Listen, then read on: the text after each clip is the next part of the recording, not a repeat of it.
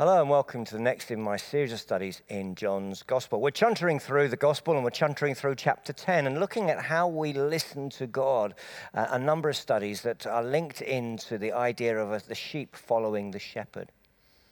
And one of the ideas about hearing God is learning to recognize what isn't God, learning to recognize those other voices. There are all kinds of messages that we've heard and that we remember that influence us.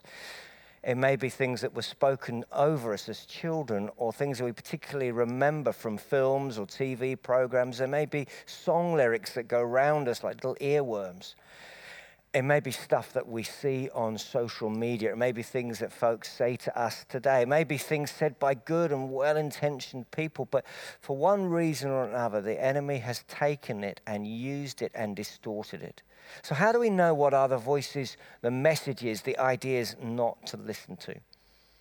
Well, we've been working our way, as I said, through John 10, and we pick it up at verse 3. The gatekeeper opens the gate for him. That's the shepherd, and the sheep listen to his voice.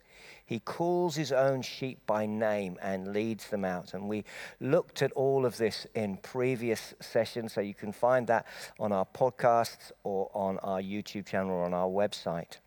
And uh, we talked about how God wants to lead us out.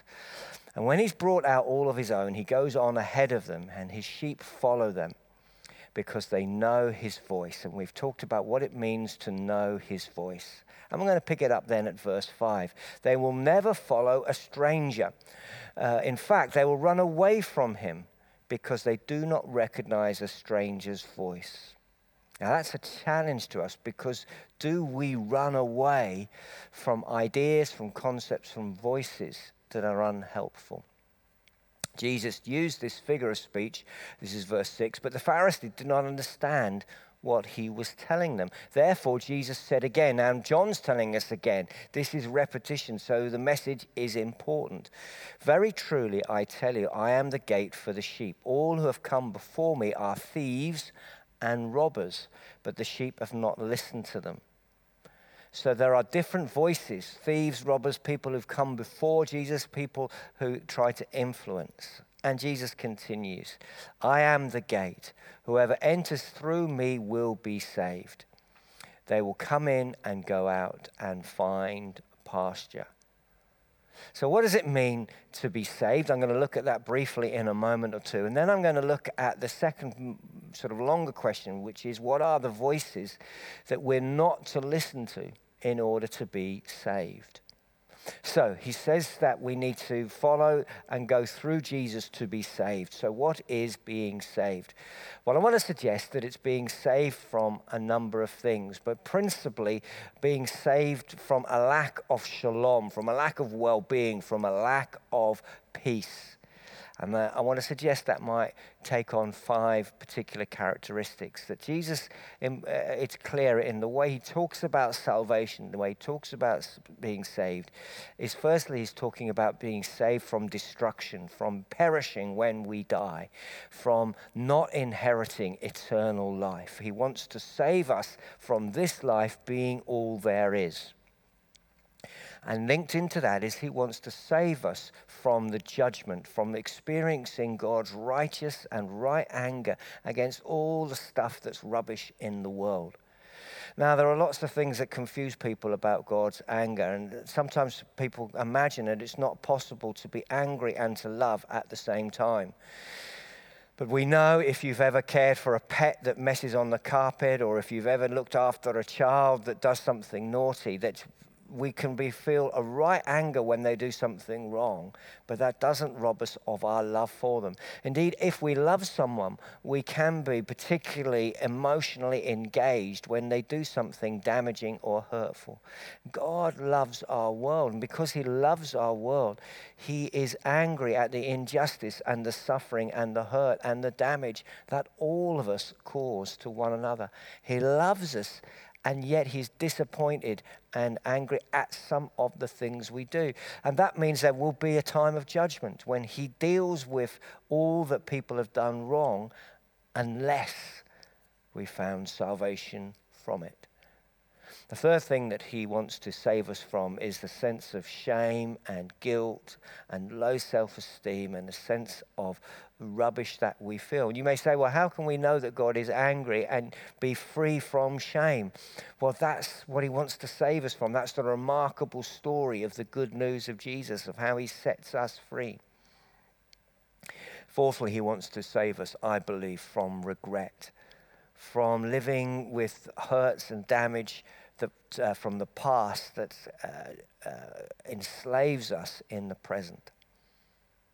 And lastly, I believe he wants to set us free from meaninglessness, from a sense of not having a purpose, not knowing what life is about, not achieving anything with our breath, with our day to day living. So, what are the voices that we need to not listen to in order to be saved? Now, he says these voices are the voices of thieves and robbers. So, they are voices that are stealing. So, what are they stealing? Well, they are stealing the words of salvation. They are stopping us being safe from uh, the, from the destruction that comes to those who haven't found Jesus. And these voices steal that. The voices steal us of an awareness of God's love.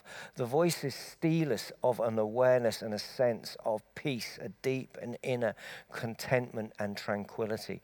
The voices steal us from freedom of being able to be all that God intended us to be and wants us to be. And the voices steal us from fulfillment, from make, making our lives uh, all that God intended them to be. So I want to suggest uh, 10, I think there are 10 voices that are common that we might want to hear, recognize, and avoid. Run away from those voices. I don't necessarily mean run away from the people who might be expressing them. I mean, don't let those voices stick to us and they kind of link in to what we've just said. So, two uh, voices for each of the pairs of, of words that we've just looked at. So, when we look at the voice that's trying to steal uh, our salvation from us, steal us uh, understanding uh, uh, uh, and being set free from God's destruction, two voices for us. The first voice is the one that says, Do what you want. It's your life, it's your choices and we hear that voice. Our culture has put that on us all the time. It's my life. I can do what I want. Who is to tell me how to live my life? Who has any right to impose something on me? And that's deeply ingrained in our culture, and for many of us, it's our instinctive feeling. And that's not the voice of the shepherd. Because the voice of the shepherd is saying, I have made you and created you. You belong to me. And when you follow me, I will give you all the life that you really need. Whereas when you do what you think you want, you are like that sheep that wanders uh, into the, the, the uh, thorns that wanders into the pit and gets lost and trapped, that falls under a, a car or goes, um, is, is eaten by the foxes.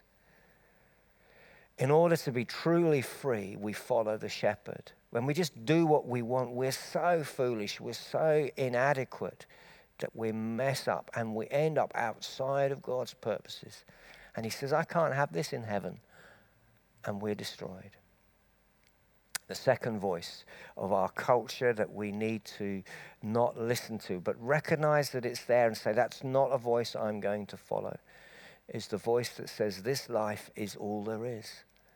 Live for now, build your barns now, have as much as you want now. And when we uh, live that way, we rob ourselves of all that God intends for the future in our lives. This life is not all there is. And so we need to be preparing and looking forward to eternal life with Jesus. Otherwise, judgment becomes a real shock and a real disaster. Let's not be fooled into thinking this life is all there is. And then, if we take the second pair of ideas, the idea of being set free from God's anger and rather having an awareness of His love, One of the voices that robs us of that is the voice that says it's somebody else's fault, the, the voice of blame, the voice of anger towards other. Whatever is wrong in our society, whatever is wrong in our lives, it's somebody else.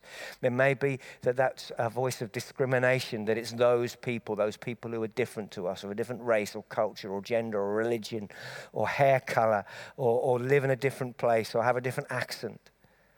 Or it may not be the voice of discrimination, it may be the voice of specific blame. Oh, it's my parents, it's my friends that made me do this, it's other people that made me do this. And whenever we live our life not taking responsibility for the things we've done wrong, and not bringing them to God and saying, Lord, I'm sorry. We are robbed of the awareness of His forgiveness because we don't ask for it, because we're angry with everybody else. And to be able to follow the shepherd, we have to stop listening to the voice that's making us look at other people. We look only at ourselves and our faults, and we honestly bring them to Him in confession, and He sets us free. And the fourth voice to listen, not to listen to, is the voice that says, You're rubbish. And this is a particular voice uh, of the evil one that says, God doesn't love you. He's just angry with you. You're useless. You're a failure. You cannot ever be what God wants you to be. And that's a lie. We are worth the death of Jesus. We are worth the love that He's invested in us. We are precious to Him. He has come uh, to die for us. He uh, uh, uh is, is uh, invested in us. He created us. We belong to Him. We are not rubbish. We are of immeasurable value. We are worth the precious blood of Jesus.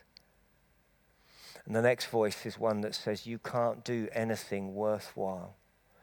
And it's uh, attacking us of a freedom from shame and trying to rob us of peace. Voice that says, you, you, You've got no gifts, you've got no skills, you'll never be able to do anything, you'll never be able to be used by God and it's a lie. Because the voice of the shepherd is I want to put my spirit in you. I want to fill you with my gifts, my resources, my fruit. I want to transform you. And so the next voice to avoid is the voice that says you can't change and you're stuck and you're a failure and you're useless. And these are the voices that may have been spoken over us, maybe in the playground, maybe by teachers, maybe by family members and we feel trapped and enslaved, but it's not the voice of the shepherd, it's the voice of the robber who is robbing us of peace, robbing us of freedom, holding us down in that place of regret. We can change by the filling of His Holy Spirit, by the transforming power of Jesus in our lives. We can change bit by bit, day by day year by year, being transformed every day more into his likeness. The next voice to recognize, to sense, yes, that's taken an impact in me, is the voice that says, Look at what others are doing. Compare yourself. See what they're doing on social media. See how they perform in, uh, around me. And to feel inadequate and to feel envious or to feel uh, anger and to take our eyes off Jesus and just to look at others. And to feel if only we had their gifts or their riches or their wealth or their opportunities or their family or their health, we would be happy. And it's a voice that robs us of freedom. It's a voice that enslaves us in regret. It's a voice that is not from God. It's not from the shepherd. The shepherd says, Look only at me do not compare yourself to anybody else. Do not want what others have. Be who I have made you to be. The next voice is the voice that says, conform, fit in, be the same, don't be laughed at, don't be ridiculed, don't make a stand on anything. And this is the voice of the evil one. And the final voice is, oh, sorry, the second from final voice is the voice that says, take the easy way. Don't do something that's costly. Don't do something that may cost you financially, that may be unpopular, that may be difficult, that may be concerning. Whereas the voice of the shepherd is to follow, uh, uh, to follow him out of the pen. We looked at this in recent weeks that the shepherd wants to take us out of the place of safety into the joy and the freedom of the uh, fields. The pen is safe, but we wither in it because there's no freedom. And the easy way may be safe, but we wither. And the shepherd, Jesus, wants to take us out. And uh, the last voice is get as much as you can now. Build your world for you. Stuff will make you happy. Money will make you happy. A new phone, a new car, a new extension, a new carpet, a new holiday, a new house will make us happy. And it robs us of the fulfillment that the shepherd wants to bring when we give our life to him in simplicity and living only with what we need to serve him. The shepherd wants to save us from destruction, from experiencing and knowing God's anger, from shame, regret, and meaninglessness.